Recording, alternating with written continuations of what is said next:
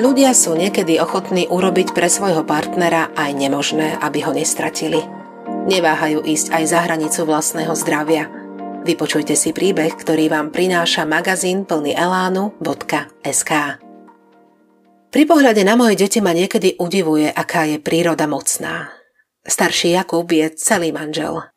Svetlohnedé vlasy aj oči, rovnaké správanie, dokonca aj gestikulácia.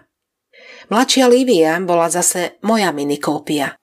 Blondinka so zelenými očami. Na najmladšiu Gabiku akoby už nič z nás dvoch nezostalo. Bola úplne iná. Čierne vlasy, tmavé oči. Odlišovala sa od nás aj povahou. Bola tvrdohlavá, nespútaná, slobodomyselná. Aj keď mala Gabika svoju hlavu, nejako výrazne sme ju s manželom neobmedzovali. Dobre sa učila, nefajčila, nepila. Vedeli sme, že jej môžeme dôverovať. Prvýkrát však trafila vedľa, keď nám priniesla predstaviť svojho priateľa, s ktorým sa už nejakú dobu stretávala. Matej bol umelec na voľnej nohe. Gabika bola z neho celá pav. Pre mňa to bol človek bez stáleho príjmu. Pre dceru rebel odolávajúci pravidlám kapitalizmu. Jeho výzor mi prišiel až príliš extravagantný, pre Gabiku to bol znak individualizmu. Matej nosil dlhé vlasy, roztrhané džínsy a tričká, väčšine ušpinené od farieb. S Gabikou sa zoznámili na akomsi večierku pre intelektuálov. Poprosil ju, či by mu nepomohla s výstavou, ktorú pripravoval. Neskôr mu občas stála ako model pri tvorbe. Nakoniec si ju vybral do svojej zbierky ako najcenejšie dielo. Matej Gabiku miloval, to sa nedalo poprieť, neustále sa ubezpečoval, či jej niečo nechýba. Mne však do oka nepadol. Niečo mi na ňom jednoducho vadilo. Keď k nám prišli občas spolu na návštevu, pretvarovala som sa, ako rada ich oboch vidím. Gabika ale pri Matejovi kvitla. Bola len otázka času, kedy spolu začnú bývať. Neubehol ani rok od ich zoznámenia a dcera si balila veci do Matejovho prenajatého bytu. Dúfala som, že nebudú spolu žiť na hromádke a ak si Gabika myslí, že je to ten pravý, tak sa aj vezmú. Gabika ma vyviedla z omilu. S Matejom mali dohodu. Svadba ani deti nie sú v pláne, budú žiť len jeden pre druhého. Tak ako pekne romanticky to znelo, tak sa o pár rokov neskôr celý ich vzťah zmenil na drámu. Jedného dňa mi Gavika priniesla kvetináče, ktoré sama vytvorila. Navarila som jej obľúbené jedlo, špagety so smotonovou omáčkou. Taniera sa však ani nedotkla. Len sa v ňom prehrabovala vidličkou.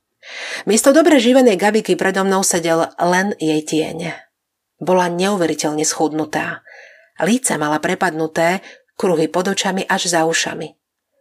Chcela som vedieť, čo sa deje, či nemá problémy, nebodaj zdravotné. Cera ma ubezpečila, že je všetko v poriadku, len mala trochu viacej roboty posledný mesiac a občas sa nestíhala najesť. Neverila som jej a moje podozrenie sa potvrdilo o pár týždňov neskôr. Manžel mi volal, že Gabika v práci odpadla a museli ju odviesť k lekárovi. Bola vysílená a podvyživená. Z práce ju vypísali. Mala nariadený oddych a pravidelnú stravu. Ponúkli jej dokonca aj pomoc psychológa. Už sa viac nemohla tváriť, že sa nič nedeje. Na poli príkazom som Gabiku donútila, aby sa išla na pár dní zotaviť k nám domov. Vedela som, že čaká na príležitosť, ako sa mi bude môcť vyrozprávať.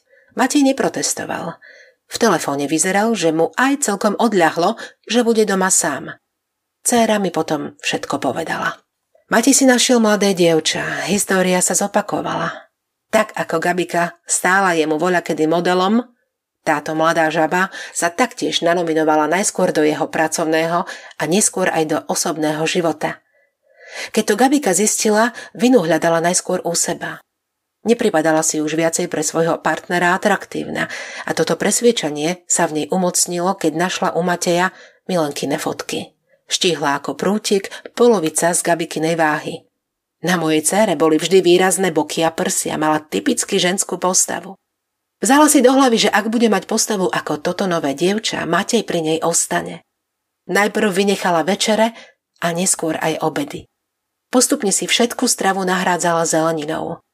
Keď sa jej zdalo, že sú porcie priveľké, vystačila si celý deň s kúsom uhorky a s pár listami šalátu pokvapkanými citrónom.